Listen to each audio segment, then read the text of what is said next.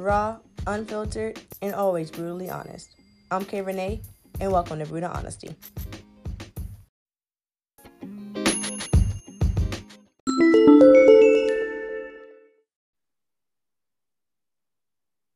Hey guys, it's your girl Kay the Bookworm. If you're listening on my podcast, it is Kay Renee, and welcome or welcome back to my channel or my podcast. In today's episode, I have a very, very special guest with me. She is a brand new author that I discovered last year. And how I discovered her was at work. Me and my friend Tiffany, you guys already know who that is. We're talking about books, and she mentioned Saving Sunflower to me. And I saw the cover, I saw the um, synopsis, and I was like, hmm, okay, sounds good. Not my cup of tea, to be honest, but I was like, mm, sounds good. So let me go ahead and read it was a slow burn, but oh my god, that book is the book of the year. oh, oh, thank you so much. You're welcome. Saving Sunflower was amazing. And also happy release day because her new book that we just recorded just came out this morning, The End Game, which is a perfect way to start Super Bowl Sunday. It is a continuation um, from Saving Sunflower. I just got done like legit maybe five minutes ago, and oh my gosh, you have another hit on your hands. Thank you, thank you so much. and ladies and gentlemen, I have with me Miss Rae Lyse. So how are you doing this evening? I'm doing good. It's my release day, so I'm feeling really good right now. mine is tomorrow, and I'm nervous as hell. oh my goodness! Ah. Yes, mine is really nerve wracking. I'm like nerve wracking. I'm excited yet nervous. I'm like, oh my gosh. Like I know people like I'm gonna, like I'm a list, like I'm a like I'm gonna read it and stuff. Like my family, like a lot of a lot of my family called this morning and were just like, I saw your book. So when is it going to be released? And my friend's like, so when am I get a hardback copy? I was like, can you like get them on Kindle first, and then I'll let you know when the hardback copies come. like, calm down. What are you under This is only the beginning. This is only the beginning. Happy early release day, by the way. Thank you. I appreciate it. Um, by the time you guys listen to this, my release will already be out. I did post an episode today on a podcast about my nervousness and my excitement. So by the time you listen to this, this will already be out. But my question to you is before we even get into how you started reading, did you expect Saving Sunflowers to get the response that it did? Absolutely not. Not at all. I thought it was just going to be something where maybe I got a few reviews and a few eyes on, and people would just yeah, kind of overlook it, and then I would have to, you know, continue writing and and build an audience. So I mean, I'm completely shocked. I'm still in shock, actually. When I tell you that book is all over, like every book club that I that I walk, like and I not even watch every book club that I follow on Instagram and Facebook is ridiculous. I'm even shocked whenever I just happen to come across it, like when I open Facebook or Instagram and somebody's posting about it. I'm like, oh, that's my book. it was, it honestly was nothing that I've ever read before. And I'm a huge avid reader, especially when it comes to urban fiction. I'm huge fans of Ashley and JaQuavis Coleman, um, uh-huh. Cian Phillips. I'm a huge fan of theirs. But your book normally when you when you read their their books, they're like very fast paced. Your book was a slow burn urban fiction was something that was something totally new to me. Really, really. Because normally when I when I think of urban fiction, I think of fast paced. Yeah, you have you know some drama here and there, blah blah blah. Low key lots uh-huh. of sex. And it, but with yours, it was a very slow burn. Um, I was telling my friend Tiffany, you definitely have to really you can't read it. You can't get towards it and say, I'm done with it. You actually have to sit down and read it because yeah. it's slow burn, but at the same time, you like it drawn you to Dominique and you felt his pain about, you know, him and his mom and the situation that he went through. You felt close, um, Claudette's pain and, you know, just being a, I'm going to be honest with you because at the same time, she was looking kind of naive. Um, mm-hmm. she, she makes up for it. She definitely makes up for it in the end game, though, for mm-hmm. sure. But she was naive mm-hmm. girl who, you know, first like Dominique was her first and everything. And you had Autumn who was a hating ass friend. Uh, go ahead and ask friend, but at the same time, you understood that she was just looking out for her. Right, right. And Autumn had her own trauma too. So I mean that that went into it as well. But I'm definitely glad to hear that it was something different for you because I get what you mean about urban fiction. It is very, very fast paced. And that was something that I was kind of missing, I guess, in urban fiction because I had stopped reading urban fiction for a long time, actually, because I'm such a big slow burn like type of person. Like I need to really like get to know the characters and stuff like that. And so the fast pace was just kind of wearing me down a little bit. I was like, I need something slow, but I could never find it. And so I had to take a break and I was reading like a lot of contemporary romances and stuff like Nia Forrester and Love Belvin. And I was like, it would be so cool if somebody could merge the genres together and just, you know, do like a slow burn urban fiction romance. And I could never find it. So I was like, let me just try to write it because I need to read something like that. Well, you definitely did do it. So my first question is, how did you get started into writing? Ooh, I've been writing for a long time actually. So ooh, I used to write when I was younger. And then for whatever reason, whenever I got into high school, I kind of stopped writing. I don't know what it was, but I just quit and I didn't write anything other than stuff for school up until I started writing Saving Sunflower a year ago. So this this was like my first jump back into writing. So it took a minute to get the groove back because it was so long since I just sat down and tried to write something. Wow. You you wrote that book a year ago? It took me uh, an entire year to write Saving Sunflower. Wow. yes. It was a long year. so when it came to Dominic and Chloe, did the characters speak to you? Did you go through a life experience with meeting them? Or like what? Because I saw in your uh, about you that you are that you are a social worker or that you worked in social work before? Yes, so my background is in social services, and right now I'm getting my master's in social work. So in May, I'll be a, a, licensed social worker. Yeah. So I'm, I'm in the last semester of my master's program. But right now, I work in social services, anyways, and I see clients on a daily basis. So I, I run into a, a wide variety of people all the time. So it was kind of one of those things where, I mean, they came and they spoke to me, but I also used a lot of life experience and personal experiences as well to build on their characters and the other characters in the novel. Like it, they're all, all the characters are a combination of either people I know or people I've came across in, in my life because you know that's what makes them realistic. None of the characters in the book are perfect. They all have their flaws. Just like how you said Chloe is, is naive, she is, you know. She probably doesn't think she is, but she she's naive. like I said, she makes up for it in the end game. It feels if like, and spoiler alert, if you have, well, I mean, because it just came out today, but don't listen to this podcast if you haven't read it yet because I'm going to spoil some stuff in here. So I'm just giving you a head warning. So don't come in my comment telling me that I spoiled it for you because I told you at the time I was warning. Fair um, warning. fair warning. When it came to Josiah and Jade, mm-hmm. two opposites, just like Dominic and Chloe, but at the same time they meshed together. I just want to mm-hmm. say the age, like Josiah had it been like what 20, maybe 20, 21 probably. In the end game, he's 19. Right. Oh, he was only 19. Mm-hmm. Jeez. He had the spirit of an old head, and I guess because he's been around Dominic so long that he knew exactly what he needed to do when it came to Jade and her daughter. Because mm-hmm. he was that nigga. Yes.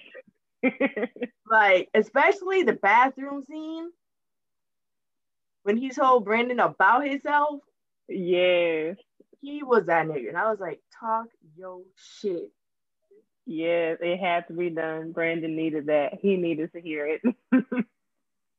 because it was the thing that got me was a was the part scene with her. Like, you know, he tried to be, you know, I guess trying to be a parent and Journey turned his ass basically told him no every chance he got, which I thought was hilarious. And um, know, in this the fight of saying like I never asked for this, like I didn't ask to be a father. Like my in my head, like, dude, she didn't ask to be a mom either, but she's one. Exactly. Exactly.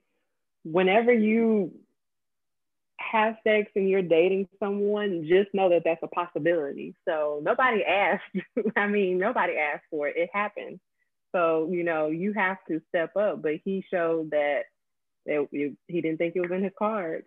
Uh, he thought he could continue living a carefree college life. Very carefree, but then at the same time, he was one of those dudes that like, if I can't have you, nobody can. Like the girl went out to a party just to have mm-hmm. fun, and then you coming at me talking about why am I why am I not home with your daughter, nigga? Why aren't you at home then?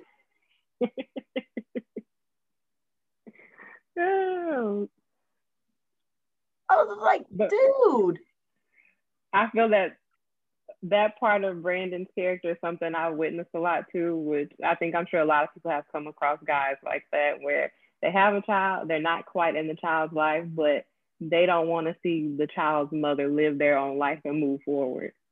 Yes, I have some very close friends of mine that are going through that right now. And I just feel like it's it's sick because like I'm raising your child, but yet you can have all the fun in the world. But the one minute I want to have fun is a problem. I don't. I don't. Exactly. I I can't understand that. But at the same time, I also felt with even with Dominic and his situation with his mom, he felt like he had to be there to support her, and I feel as if. In Saving Sunflower, you got to see the layers when it came to Dominic, but and then in the end game, we got to see him like kind of like grow up I, I will mm-hmm. kind of put it, you got to see him grow up, mature a lot better than he was when it came to Sunflower. Because in Sunflower, he was very reckless. But at mm-hmm. sense, you understood why he was reckless because he didn't have that structure. Granted, mm-hmm. Diane did try to do everything she could, but mm-hmm. she said once she came to the doorstep, he was already a lost cause. Mm-hmm. So I felt as if having all of that pressure on him and still the situation that happened, still having that pressure on him, and then with Josiah, and you get to see his reasoning and why he did what he did when it came to killing that dude. Mm-hmm.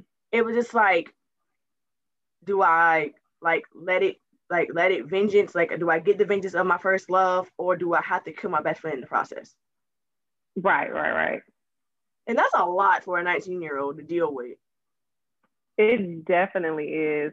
And I also feel like with Josiah, we also got to peel back a lot of layers with him because at the beginning, he's really guarded with Jade. He doesn't share a whole lot. I think the first time he actually started sharing anything with her was the the scene where he has the starburst. Yes. And so, yes, that's the first time he opens up. And even then, he kind of opens up a little and then he shuts down again. So, even with him, we're peeling back layers. And we also see the growth with Dominic and how, you know, the backstory with him and Dominic. You know, Dominic is the one who taught him this is what you're supposed to do if anything like this ever happens. And so, and then we get to see, you know, a lot of different, like the after effects, the remorse even Dominic feels the remorse because really and truly he's the reason kind of why Josiah did what he did. Mm-hmm. Even though Josiah had a choice, but you know, Josiah looks up to Dominic. So yeah. So he's basically following what he basically was doing. I mm-hmm. also love that Dominic and Josiah like they're the same but they, they're different at the same instance.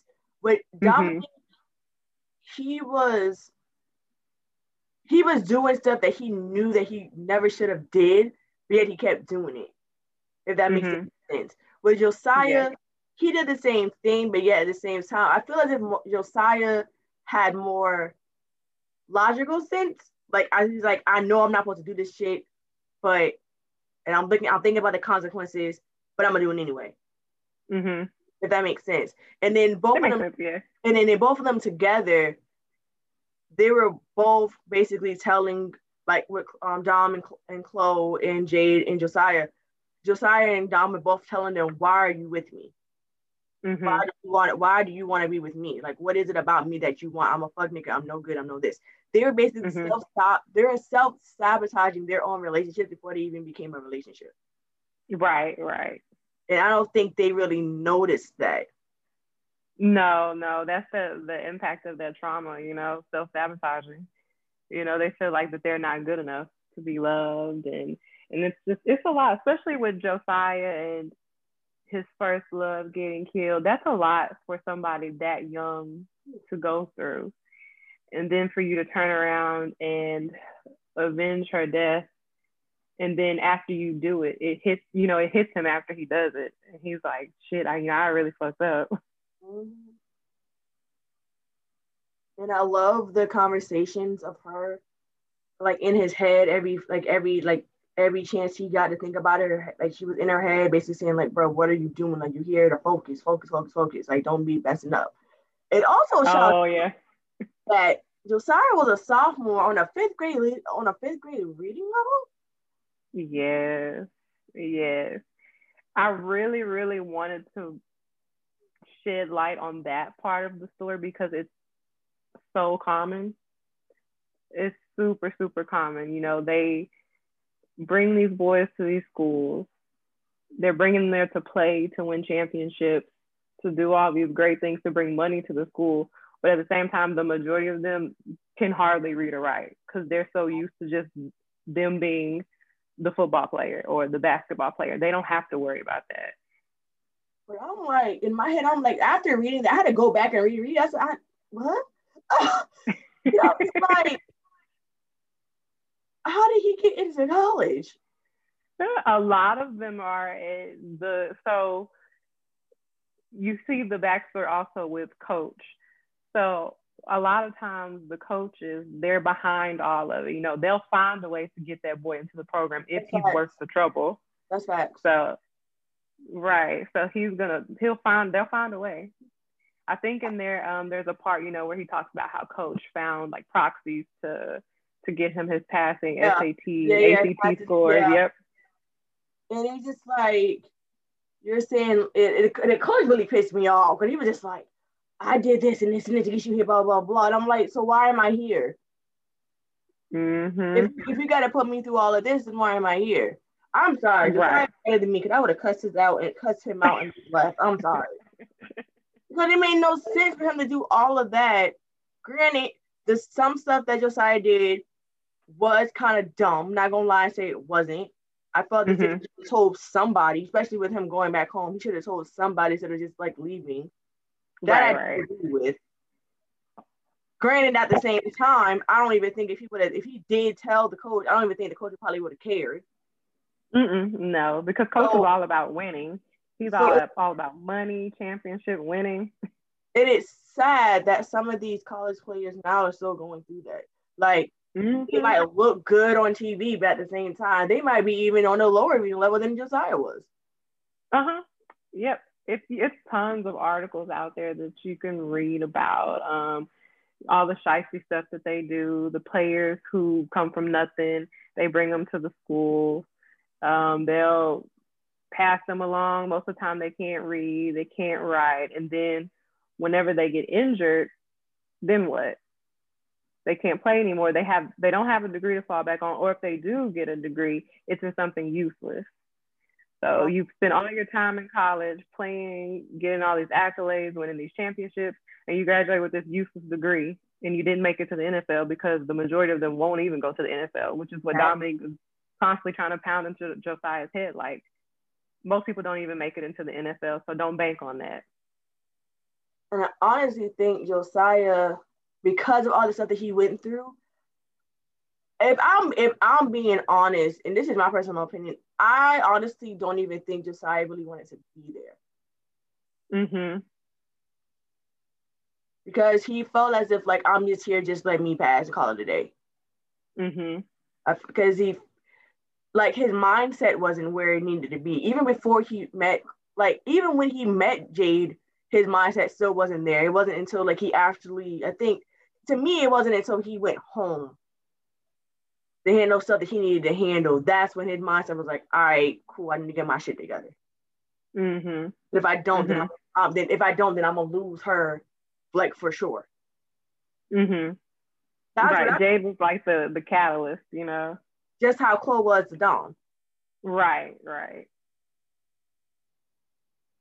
Because even at a certain point, you know, Josiah, he kind of felt as if he was so adamant about telling Jay, you know, I'm not dumb, I'm not a dummy, but he had that self doubt there, you know, whenever he was struggling to complete that midterm.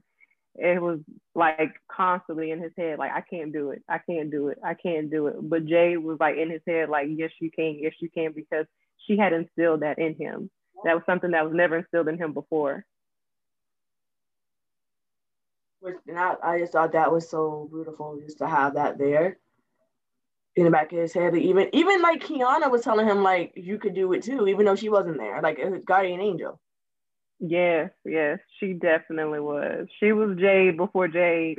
Exactly. and then they were yes, and that was like his first relationship, and they were so young, and that's what he was trying to explain to Jade. He was like, you know, I, you know, she loved me before I even knew what love is because we oh. were so young. Like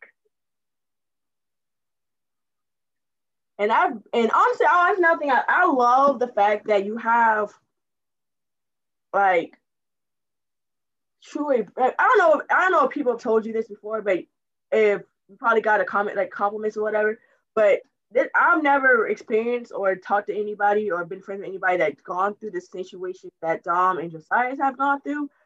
But mm-hmm. I have been in Jade's shoes before when it came mm-hmm. to having a father in her life. Mm-hmm. Now, granted, I do have a stepfather who is amazing. He's been in my life since the age of two. But as far mm-hmm. as like a real father, like a sperm, like, I call him the sperm donor. I really don't give a fuck at this point. Um, he's been out of my life since the age of 10. I'm 28. Mm-hmm. He came back in my life when I was like 25. Mm-hmm. Like three years ago, three, four years ago. And I kind of felt that emptiness when it came to Jade. That's why I feel as if that's why she was like pressing, as well as Terry. I feel that that's why she was pressing so hard for Jay to work things out with Brandon, so that mm-hmm. Brandon wouldn't have to go through the same thing as Jay did when she was younger. But like, right. Jade, I'm sorry, that's my dog. but like Jay was telling Terry, I there's only so much I can do. Right. I can't press. I can't push him to be a father if he doesn't want to be a father. Exactly. And, and I, I could see, I could guess I could kind of see, you know, where Terry was coming from. I mean,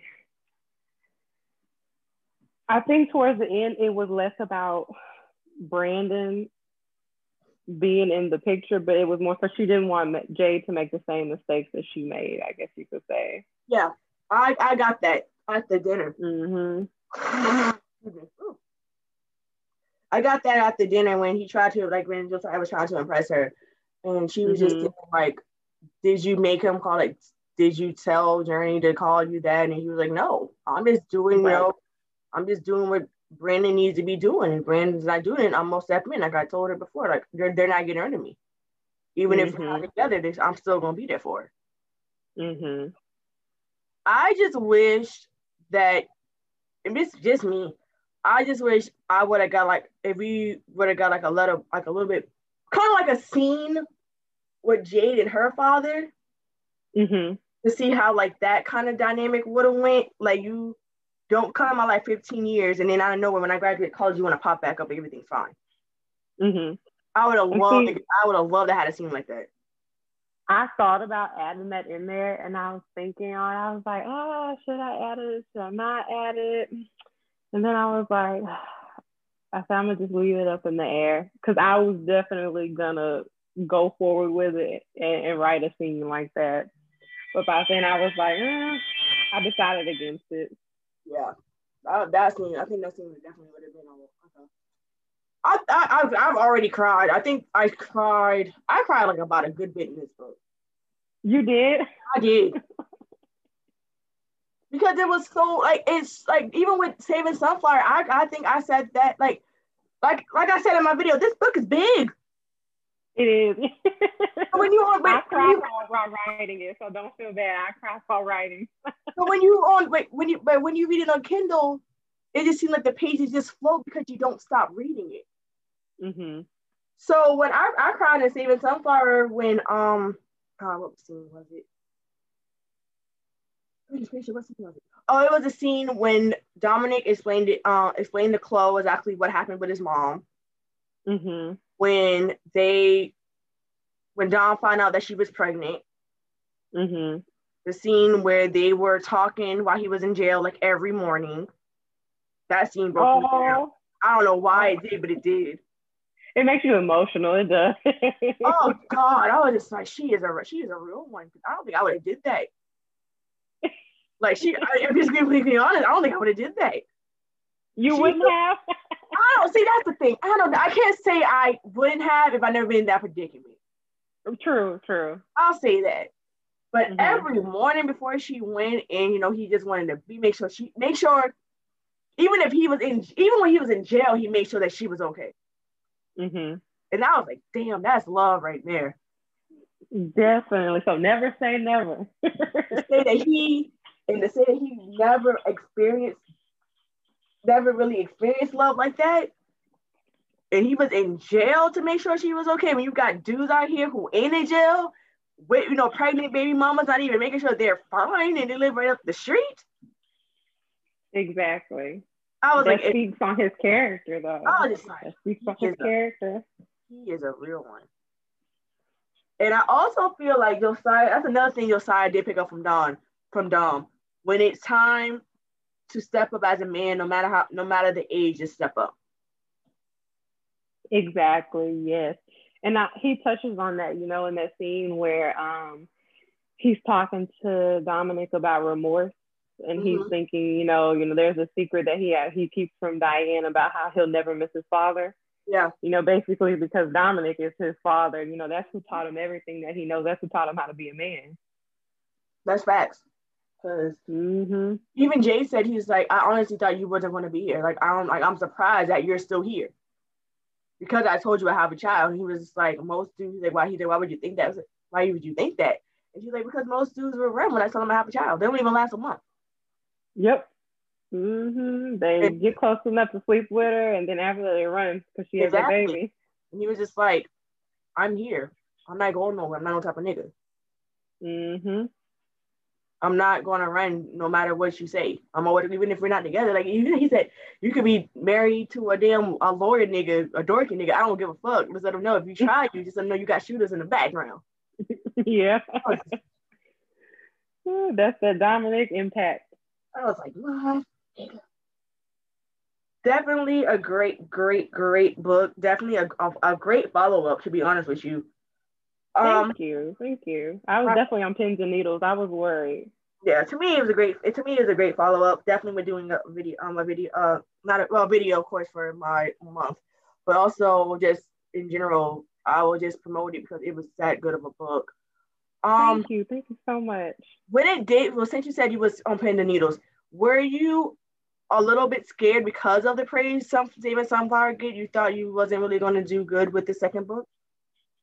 Yes, because I mean, whenever you really, and this is, you're a new author, so you're gonna feel this too. Oh, I'm feeling it now. Said, I issue. Huh? And I'm feeling it now. Book can even come out yet.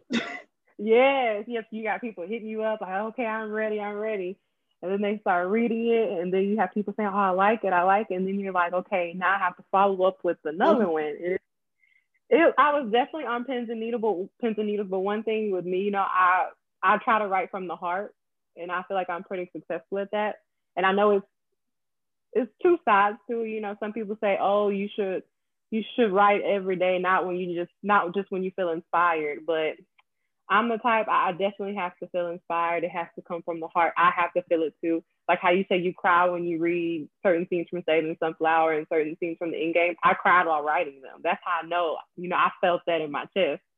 So I want people to feel that whenever they read what I write.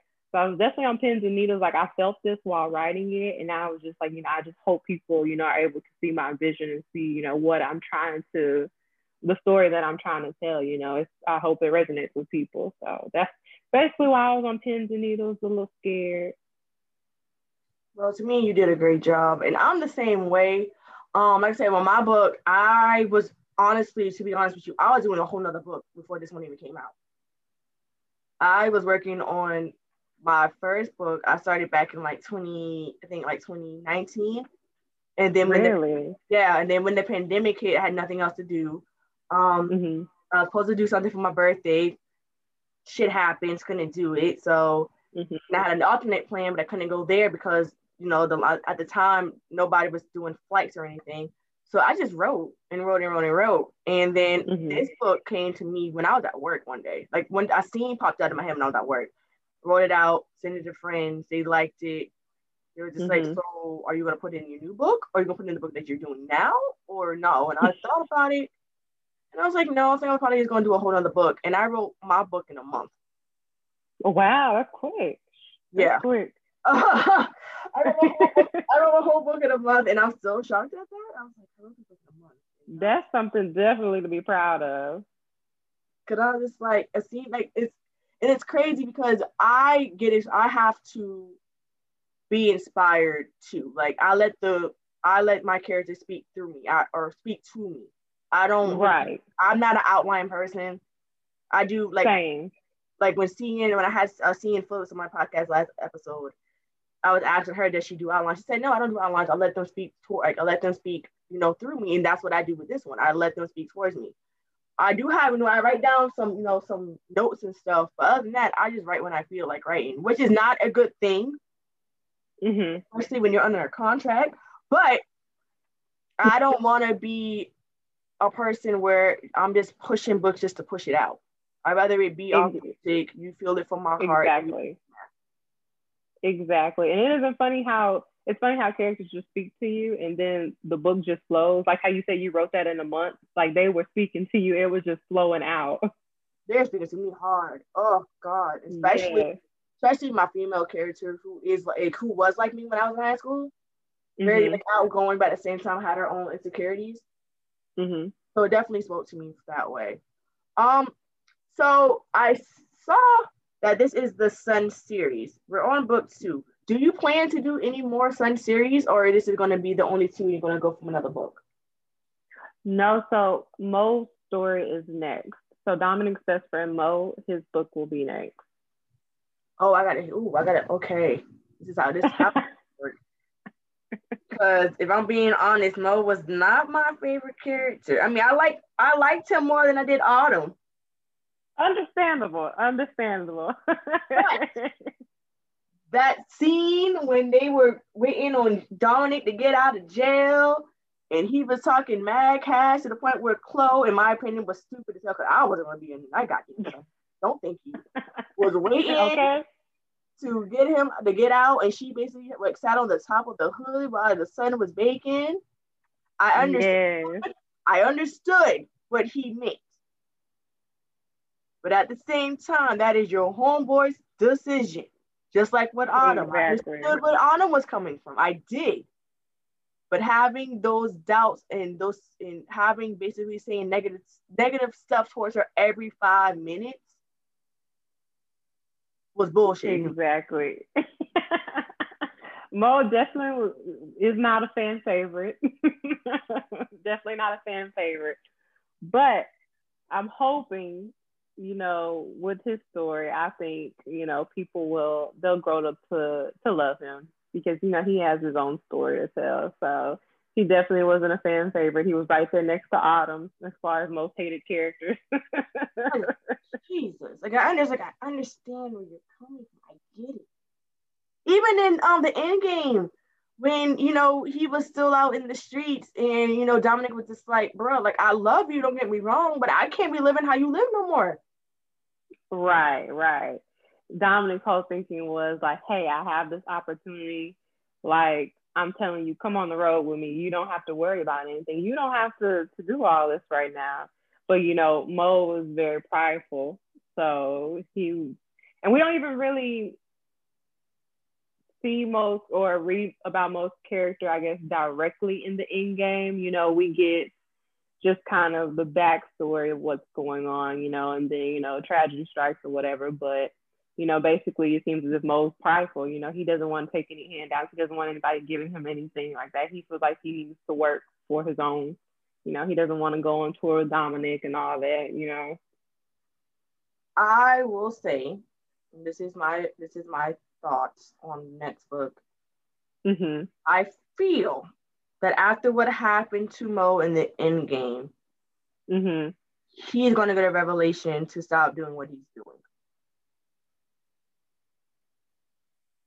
I don't think he's going to continue to live the way he was living after what happened to him. Mm-hmm.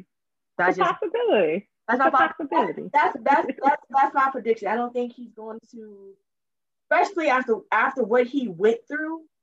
Yes, very traumatic. Very traumatic. Still alive to tell the story of yes. what he went through.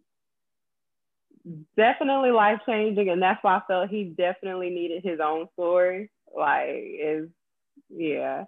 So, life changing event, traumatic. I, I definitely agree with you.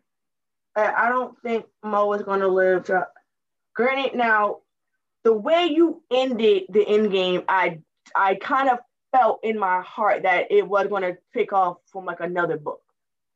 Mm-hmm. Because you ended it. Because you ended it too. Too. Oh, how can I say this without? You ended it with the cliffhanger. I know, and I hated it. I really didn't want to, but I had to. and I am. I feel as if I'm like the like the the how can I the, what's the word I'm looking for? The advocate when it comes to cliffhangers. I hate them. I hate them. Okay, let me explain. Let me explain. Let me explain. In my defense, it was a bit of a cliffhanger. Now, I do feel like everybody did get there happily ever after for now. You know, Jade and Josiah, you know, they they got their, you know, their their happy ending, you know. Chloe and Dominic, they're still together. They're still together. They're having their their pause, pause, pause, pause. Still together for now. Because I think Chloe I feel as if also we're going to have a little more of an instance when it comes to Chloe and Dom. Granted, I do believe as of right now, it hasn't officially hit Chloe. Mm-hmm. But when you get into the third book, I feel as if she's going to have some type of PS, um, PTSD mm-hmm. from the situation when all of them are together. Right, because you know Dominic was explaining that to Josiah. He was like, you know, people are never the same after stuff like that happens because he has firsthand experience. All of them do. Him and Josiah already have that firsthand experience. So he's like, she's not gonna ever be the same, even though nothing, you know, she didn't get directly hit, but she was there. She experienced that. That's gonna live with her for the rest of her life, and that's on his conscience, you know. But you know, the ending, I had to, I really had to be realistic. You know, I didn't want to end on the cliffhanger, but I had to be realistic about it, you know, because I mean, something like that for that to happen to three people and for it to you know not have any type of effect it was unrealistic to me so i was like i have to incorporate that somehow because you know after an event like that dominic he's gonna put that wall back up like you want to leave the house and go do do this and do that but this has happened you know i can't let you leave without a fight because you know i'm paranoid now yeah both so, of them was just like and i loved how Dom was just like, I can't lose her. Mm-hmm. And he really felt like this was going to break the after all the shit he done put her through. He really felt like this was going to break the Campbell's back. Like, but he was mm-hmm. saying, I can't lose her. I can't lose her. And mm-hmm. I really hope, I really hope deep down he doesn't lose her because I feel as if if he does, he's going to snap. Mm-hmm and there's no go and there's no and there's not going to be any fixing to that snap if she does if she does leave. Mhm. And Claudette, she knows that what his mindset is, and she knows it's a dangerous type of mindset to have because she recognized that in saving sunflower whenever he was in jail and he told her you know you're the only thing that i look forward to and in her head that was a red flag to her because he shouldn't live that way Yep. You should have other things to look forward to besides just me. You have to have a world outside of me that's that's not healthy. So she recognizes those things. But also in the end game too, you know, she fought as well. She was traumatized, but you know, she told like she told Jade, she said, you know, he's broken. He thinks, you know, that I'm the only person that can fix him, but I don't want to fix him, you know, because it's not her job to do that. You know, she said, you know, I said I wouldn't leave him. I'm not going to, you know. So she fought, she fought too. I'll give her that. But like you say, it hasn't really hit her yet, uh-huh. realistically. that you know it's that trauma. is there. like right now it's kind of like the the beginning stages of it. I honestly think she's in denial of it. So what happened? Like she's like, I was okay, it happened, but it, I haven't really sat down with it because even Jade, like even Jade caught on sometime, like caught you know caught on like some tidbits of it. Jade was just like in the kitchen at the kitchen scene. She was just like she was plastering in her face while you know she saw the brokenness in Chloe while Dominic and Josiah just went around like nothing happened. Like it was like another mm-hmm. like a normal day. Mm-hmm. Because him and Josiah, they're used to stuff like that happening. Yeah. That's the type of life that they they've lived. So exactly. they know things like that they're bound to happen. And when they happen, all they can do is kind of try to process a little bit, maybe, but they also do a lot of self-medicating. So they smoke a lot of weed, they're gonna drink a uh-huh. little bit, and they're gonna get over it. But Chloe, she doesn't know how to process things like that, you know. So she's in the kitchen in a daze cooking breakfast, and Jade is recognizing like, okay, this isn't normal, you know. You got Dominic, who is her, uh, what I think her husband at the time or fiance, who is oblivious to it. Mm-hmm. And that's the scary part. Right. And I think he's not so much oblivious, but I think he knows deep down inside, you know, that she it's that's not how things should go. But you know, he's holding on to that like I can't lose her type of thing. So him and Josiah kind of just, you know, trying to handle her, you know, with care, like trying to gloss over, know, what happened because they know Chloe is so naive and she's so fragile too. Mm-hmm. She was very, very, very, but like I said, but she was very naive in Sunflower, but at the same time, she definitely, I feel as if she grew in the end game because when when they were at the um in her like you know in the bed scene when Josiah and thing were at the club and she was just asking, you know, she was asking things like, "How did you handle Dom?" I'm kind of mm-hmm. going through the same thing with Josiah, and she was giving her like real life advice. She's like, "All you gotta do is just be there." Mm-hmm. Yeah, I'm glad you recognize that. So I feel as if she gave her advice, even at the dinner, like towards the end of the scene, were at the dinner, and you know, she was just thinking like, "Damn, like I wish Claudette was here to give me some advice about how to get through this." Yes, because Claudette's motto is like, as long as y'all are trying, that's all you can do. is Try. Yeah. I also think another thing in my head. I feel like Brandon is going to realize what he did or what he's doing. Mm-hmm. They're going to try to come back because they always come back come back as in get try to get back with Jade or just come back period? Both. Both. I honestly feel that way. Because. He, he's one of those type of dudes that's like like I said before, if you can't have if I can't have you, nobody can. And the fact that he's actually seeing, you know, Josiah be there for his daughter when he should be there, mm-hmm. loving on Jade. When, you know, at one minute he was, and then when she found out she get pregnant, he basically dipped. I feel as if he is going to like see maybe see something that he's not gonna like. Um, and at the same time, like who knows? Maybe his fat brothers are basically getting on his ass about you know not being the father that he needs to be. We don't know. True, true. We definitely don't know. Who knows what's going on in, Brandon's head? He because as a frat brother, and this is my personal opinion, because I'm in a sorority myself. Um, uh-huh and I got friends that are like you know that in different fraternities. If I saw my line brother or frat brother have a child and you're not doing nothing to that child, I'm gonna call your ass out on that shit. Because as a as your brother, I need to do that. Exactly. Exactly. And you have you have some people who have friends like that. And then I've noticed you have some people who have friends who won't they feel like it's not even their business. So they kind of just watch and they'll talk about it to other people, but they won't say it to your face. I've noticed that too. I don't need a friend like that. Mm-hmm. That means you're a good friend. Because mm, if I, I if I was in the same position, I would call him out too. I would be like, "You have a child. You take care of your child. What are you doing?"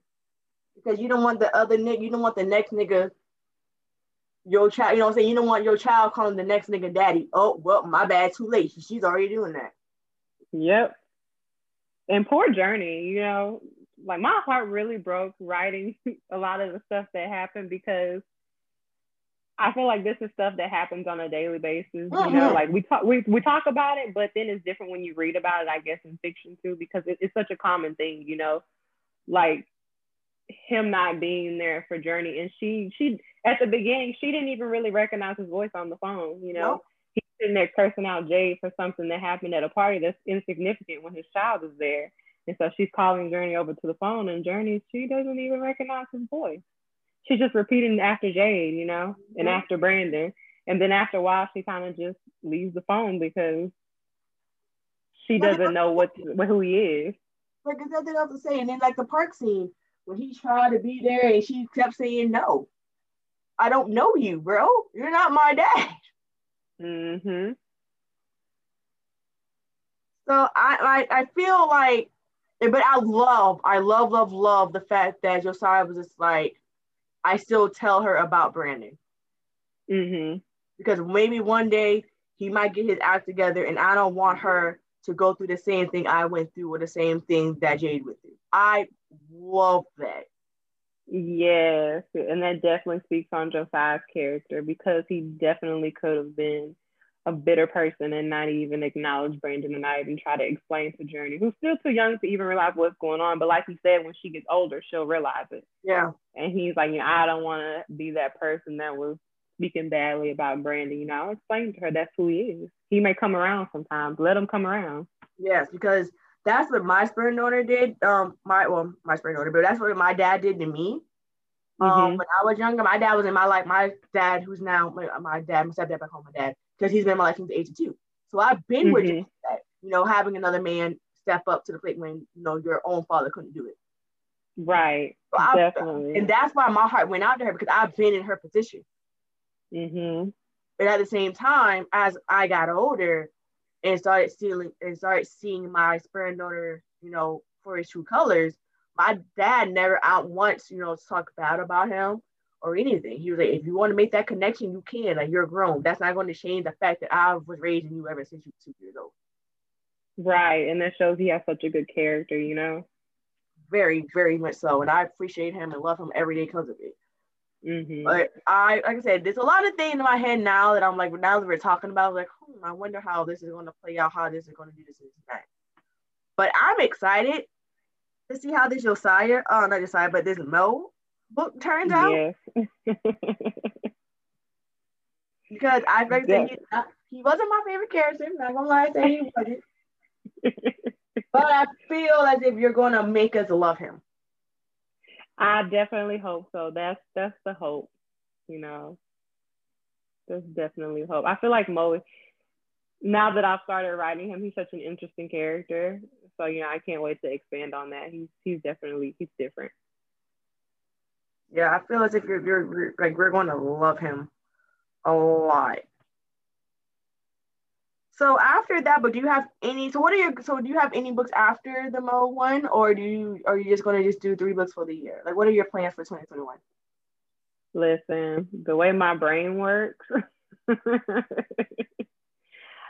right now, what I can see is is finishing up Mo's story, and then who knows where where I'll go after that. I definitely not a plotting type of person. I kind of just go with the flow, and, and whoever comes to me, that's that's whose story I'll tell. Because at first I wasn't even gonna tell Mo's story, but then it was something. I don't know. It was just one day I kind of just woke up and I was like, you know what? I was like, I need to give him a story because I feel like he would just definitely be an interesting character, you know, to to center a story around. So, and, and as I'm writing and it's flowing out, definitely it was, it was a good decision. I'm definitely not a plotter though. So, um, it could be one more book in the Sun series. I know a lot of people really, really want like a, a Saving Sunflower 2 centered around Claudette and Dominic, but I don't want to force it. Yeah. So I kind of I like how it is now, you know, where they're still a part of the story. Like they haven't went anywhere, you know. I don't want to force a whole entire book just about them, you know. But I understand, you know, people when you have characters that you love, you want to continue reading about them. But you know, I'm the type, you know, whenever I feel like characters have spoken their piece and and they they've gotten there, they're happy or whatever happily ever after, however that ends up, then then that's that. But I definitely like how it is now where I've intertwined them in like in the end game and they'll be in Mo's story as well because you know as long as I'm writing the Sun series, they're gonna be somewhere in there because you have to remember Dominique is like the sun. He's the the center of it all. So and then of course, you know, Dom and Mo are best friends. So of course he was gonna be in there. Exactly, exactly. Definitely best friends. So yeah, I yeah, and I also like I said, even though I didn't like Dom, like not Dom, but Mo in Saving Sunflower, especially when he did to Claudette, I feel as if like like she said before, she said too, like I think it was Dom that said it to Josiah once she had the baby. I think that's when you know that their bond became a little bit closer. Mm-hmm. Yeah, that was Josiah's observation. You know how you know they're they're closer now you know that they, they bicker more like brother and sister it's not like uh, how it was in the beginning and also in saving sunflower mo was the one who called dominic out about actually being in love with claudette after that's diane did that's very true when he did deny it like crazy yeah, definitely. When they were like when Dominique was out of his mind and acting a fool, and Mo was like, "Look, this is what it is. Either accept what I got to say or whatever. But you know, I'm gonna have your back regardless if I like Claudette or not, because you're obviously in love. So. And I feel as if that's what happened when it came to Autumn and Claudette too, because when she found out she was pregnant, and you know, Claudette finally spoke up for herself and told her how she felt. Mm-hmm. And Claudette, you know, Autumn was like, okay, yeah, I deserve, you know what, I deserve that. I apologize for making you feel that way, but I'm just looking out for you but you know, whatever you do decide, whether you keep it or not, I'm going to be there regardless. Mm-hmm. Yep. So even though I didn't hate her, I did have I had to respect that scene because I mean that was some shit. I would have been right, like, right. Like I was like, I can't stand that nigga, but you love him. I like it. You want to have his baby, I'm there with you every step of the way. Right, because realistically, I mean, we all have friends like Autumn and Mo. Like their their actions, you know, you want to say, "Oh, I hate that they said this," or "I hate that they said that," but realistically, I've been that friend before. I'm like, "Girl, what are you doing? Like, stop it, stop it for real." Because realistically, in I Saving Sunflower. I would have definitely been Autumn. I would have been like, "Sit down somewhere for real, Claudette." I think everybody's had that one friend like that, though. Yes. That one friend that's like, you know what, I don't like I don't like how you move, but if you like it, I love it. I just gotta right. move on. Exactly, exactly. Because Autumn, she was coming from a place of love. She had she had her own traumatic experience, and really and truly, she just didn't want Claudette to go through that too. So her delivery was horrible, but that was the realistic part of her character. You know, we're not all perfect. So and she was young, so that's the only re- only way she figured she could get her point across. Yep, yep, yep, for sure, for sure. But like I said before, guys, if you have not read her first book, Saving Sunflower, you are doing yourself a disservice because that book is everywhere. It is one of the hottest books of 2020, in my personal opinion. Um, the end thank game, you. You're welcome. The end game that just came out today is ex- another excellent, definitely another hit in her hands, in my personal opinion highly, highly thank recommend you. Thank you. Bookworm. And I'm ready for this, ready for this Mo story and all the other ones you do have lined up. You do have a fan for life now. Thank you. Thank you so much. You're welcome. I am a pest. Could like people can tell you. I, I, when I say I'm a fan, I am a pest fan. Like, I'm a fan that like will have like like read scenes and like then like tag you or whatever I find. Like I follow you at him like, bro, why did you do what you did? I welcome it all. I love it. I love it. I'm that type of fan. I hope my fans could be like that to me too. Of course. And I can't wait to read what you have coming out. I'm Thank definitely you. excited for you because this is such an exciting journey. Like it's a journey like no other. Let me tell you. So I'm super excited for you and that you get to experience this. Like it's my next cool. question. My last question actually. For somebody like me that's coming out with a book release, like what did you do to like get like your jitters out? Because I've been having ever since I've got the release date, I've been getting jitters all week. Like I've, been, I've been nervous all like all like all last week I was nervous. because I think it was because of that. And then I just got my driver's license that Friday too, like that uh-huh. Friday. Well. So the nervousness of that already, I was already nervous for the week. And then them telling me, oh yeah, your book, like, oh yeah, so your book is coming out Monday, huh? So just it on you. yeah, and then so having all of that, all of like those numbers is like all those numbers is combined, and then like you know having the playlist out, having the book cover out, which got really really good reviews. People telling me congratulations, they can't read it, read it. I got my family telling me, yo, I can't wait to read this. Like I'm buying like blah blah blah.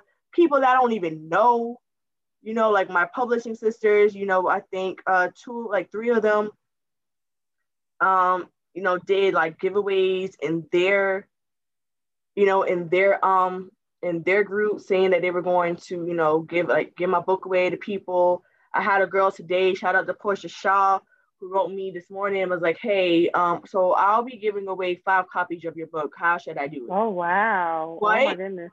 Oh like huh? Was like, um, you know, just a regular, you know, uh add go to my group, sign up my mailing list, you know, follow me on um, follow me on YouTube, you know, the regular like Yes, that's definitely cool. That's so cool. I was like five copies. And the book's not even out yet. I had my family like call my mom and dad. They came in my room knocking on my door. What's the name of your book again? What's the name of your book again? When it comes out, I was like,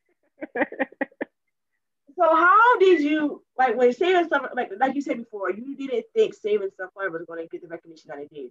So when you mm-hmm. first wrote it, you say you say you wrote it a year ago, and when you got done and you read the final copy, and you you know saying you pushed the publish button, what was mm-hmm. your like what was your what was going through your mind during that time, and how did you like kind of like not really window on like the reviews and the ratings and stuff? Girl, I wish I had the perfect advice to give you, but I don't. because the jitters are are here. They they won't go away. I don't know how to get rid of them. it's like they they just there. It's something that I'm trying to break myself out of, and I definitely don't know how. I feel like maybe this is a maybe maybe staying, you know, after you hit the publish button, trying to force yourself away from social media and stuff like that and just let it be. And then come back and regroup maybe in a day or two and then go through and read, you know, the reception and everything. It's easier said than done. I'll mm-hmm. tell you that. But even still today, this is my second one. I'm still like, I have jitters. With Saving Sunflower, you know, I came out of the gate. I I'm not signed to a publishing company, so it was kind of just a, a thing that I did, you know, on my own. So I didn't have any readers at 1st mm-hmm. So I was jittery because, you know, I had accomplished like this goal that I set out to accomplish. And I, I did it and I finished it and I hit publish. And then I was like, well, now what? now I have to go find somebody to read it. so that's kind of where the jitters came from when I first published. And then whenever people started reading it and then reviews started coming in, that that was a different type of jitters coming in. So definitely just try to stay grounded and I would say try to step away from from social media and stuff because people are gonna be super excited and you're gonna feel their excitement through whatever means, through the telephone, whatever, and it's just gonna keep you like on 100. but like if your book is coming out tomorrow, so I can guarantee you won't sleep tonight. oh, don't tell me I gotta work in the morning. No. I'm sorry to have to break the news to you, but you won't. but I know one thing that my pub, one of my publishers, shout out to Abby Payne, she told me um, she was in a live for the Heartbreak uh, Heartfelt uh, group, and I asked uh-huh. her, I asked her the same question, and she was just like, if you don't feel jitters every time you release a book, then your heart's not in it. Oh wow, that's that's a perfect answer. Definitely perfect. And I was like, damn, that's deep. Yes. I was like, damn. Hit, hit the nail on the head. Definitely. Yeah, but I was just like, this is a dream of mine for the long that I wanted for the longest. You know what I'm saying? Like when I wrote my first book, Life of E, that I'm still like it honestly, to be honest with you, it's still in the works. I'm not even halfway done with that book yet. But um because I have to change so many things. Now I definitely have to go back and change a lot of things up now because I probably that might be maybe my third or fourth book probably to post out this year. I do want it out this year for sure, but I know I'm gonna have to mm-hmm. go back and change a lot mm-hmm. because in this book, well, in, my, in the book before, like in the first one, like the actual book, they weren't together yet. They were just friends in college. Always had mm-hmm. like that, they were like they were like the what if couple. Like what right. if actually did get together. In the book that's coming out tomorrow, they're already together. Mm-hmm. So I have to kind of maybe do like probably some flashbacks, flash forwards to keep the same like like the same material in, but also try to push up, a little bit forward, like more flashbacks than actually like pa- flashbacks and current events to like kind of make sure both books in. I got you. Right. It got make sense to understand it more. But like I said, I never thought in a million years I'll get to where I'm at now. You know, like I said before, when I like when I wrote my last post about the book, I was just like, I used to go on Amazon. I still go on Amazon now and pick out books like, hmm, let me see how this book goes, this, this, and that. And now mm-hmm. people from all over the world can just type in my pen name yes. and, now, and boom, my book comes up. And it comes up. Definitely mind blowing. Definitely. That's why I say you definitely won't sleep tonight. it's gonna be on your mind. It's just like when people see my book, like, oh, that's it's neat. scary and exciting all at once. Yeah, like I was like, I could go on my Kindle tomorrow when I get off from work and type in my name, and boom, that's my book. Boom, yes, that's for real. And I'm like, oh my god, I wrote a book. I'm a published author that I can actually tell people that. Like I have a podcast, yes.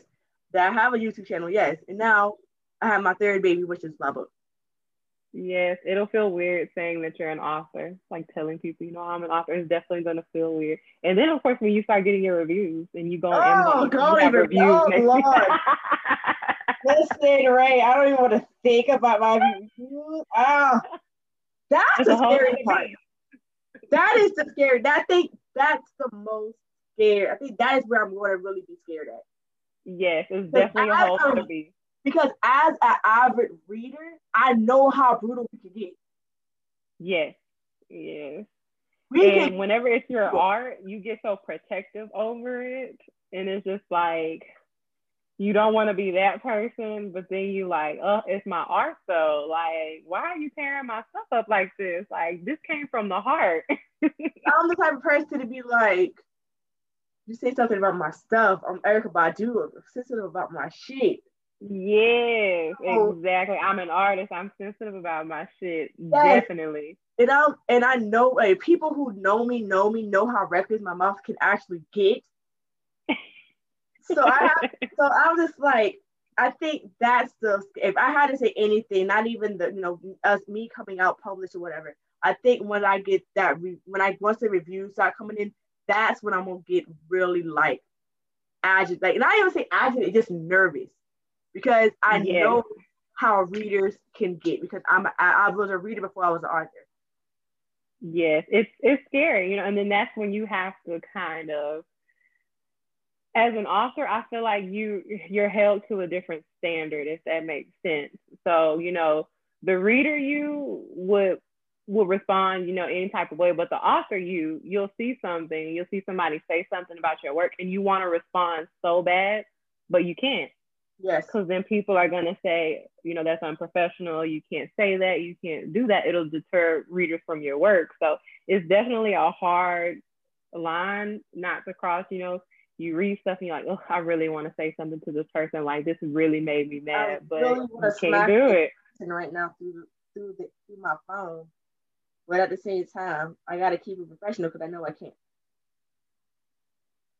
Yep, exactly. It's it's it's hard. It's hard. I think that's some. I think that's where, I think that's where like about seventy five percent of my nerves are coming from. Yes, definitely. Just that reception.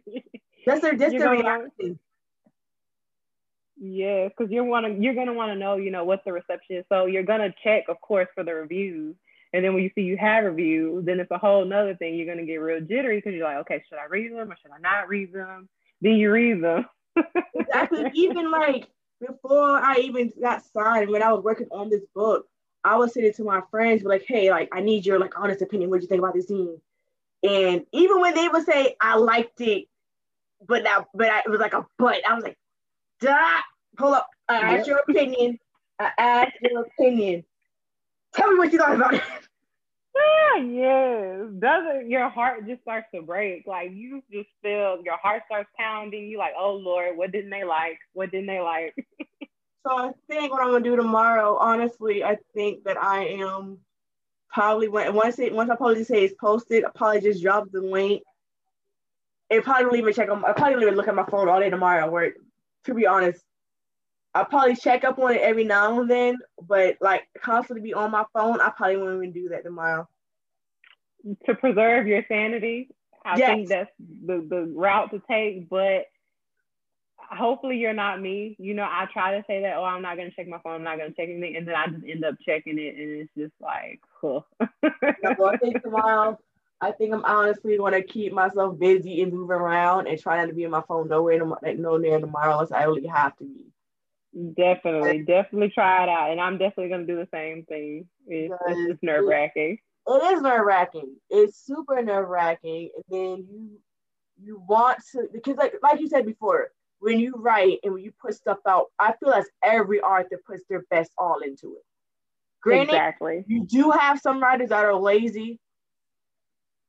And you know, True. they, and burnt they, out too. Yeah, and they want to put a book out just to say they put a book out. Mm-hmm. Which to me is bullshit because if you're going to put a book out and you want your art and you want your readers to stay with you, put your all into it. Just don't put exactly. a book out, to put to say you put a book out and then you get upset when it's not the response you were looking for. Exactly. Because if you don't put your all into it, when people read it, they can tell. Exactly. You know, it's, it's not going to touch them. You know, they can tell you just did it just to do it. And that's when you have to take a step back and be like, okay, I obviously need to take some time to myself and regroup and come back with whenever I get inspired. So that's why I say it's it's two sides of the coin. You know, you want to be consistent with your writing, but you also have to feel it. So it's hard, you know, when you're writing just when you're inspired because things don't happen as quickly. But to me, that's when the best best stories happen. So yeah, I definitely agree with that one for sure, for sure. But I just want to say thank you for allowing me to interview you. Thank you for having me. I enjoyed it so much.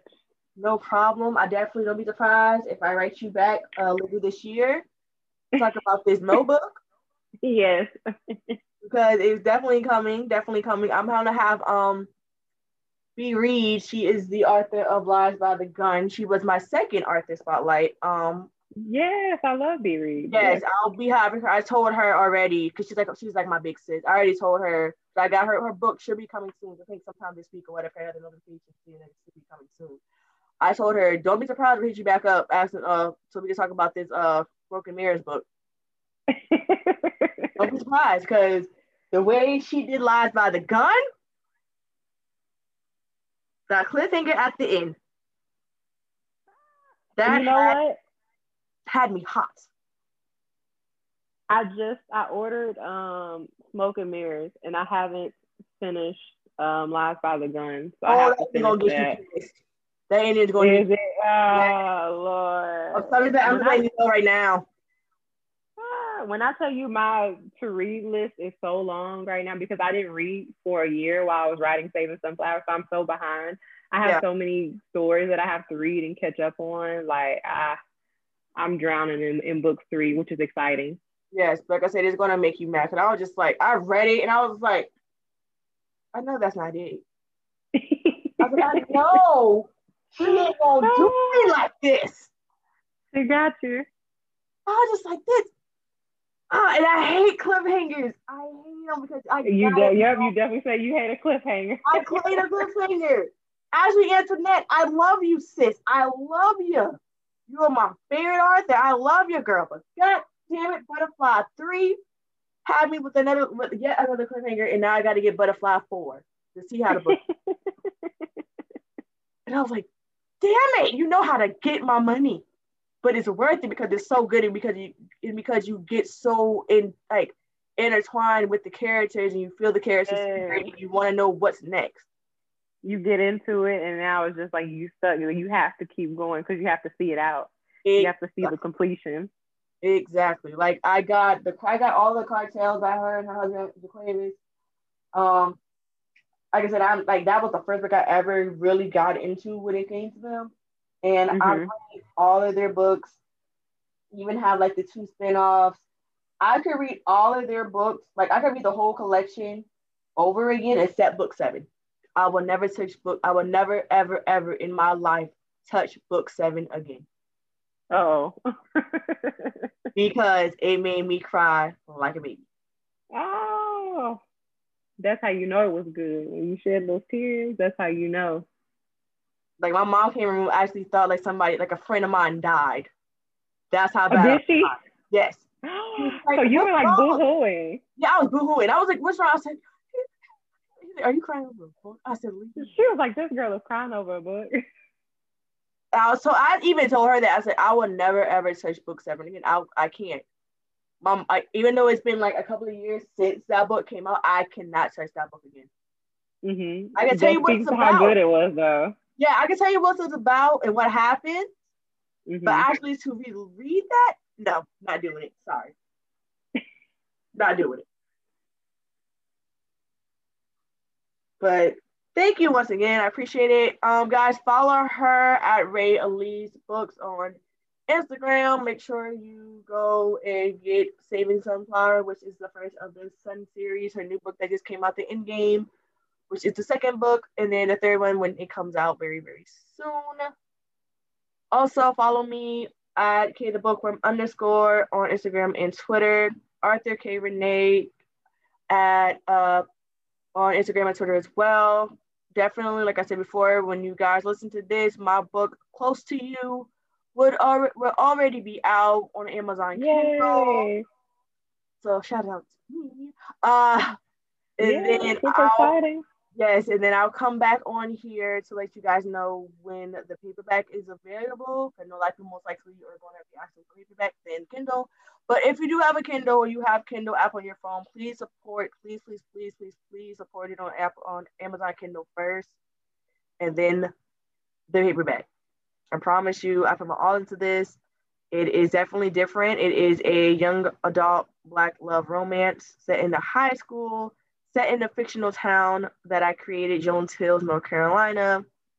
It tells the story of two two high school seniors, uh, Anthony Henderson, who is the younger brother of a football player, big megastar Jarrell Henderson, and the son of a all-time winning back-to-back championship father at his high school, Somerville, Somerville High School. Um, and the pressures of him, as well as Michelle Sweet, who is a very outgoing yet shy girl who has her own insecurities, plus a person in her past comes back to visit after not wanting to see her for two years at her request. So definitely just love my characters like I love them. Those are my babies. They irk my nerves sometimes, but I love them dead. And yeah, guys, so until next time, have faith, have confidence, love you, always, always be you, and I'll talk to you guys later. Bye.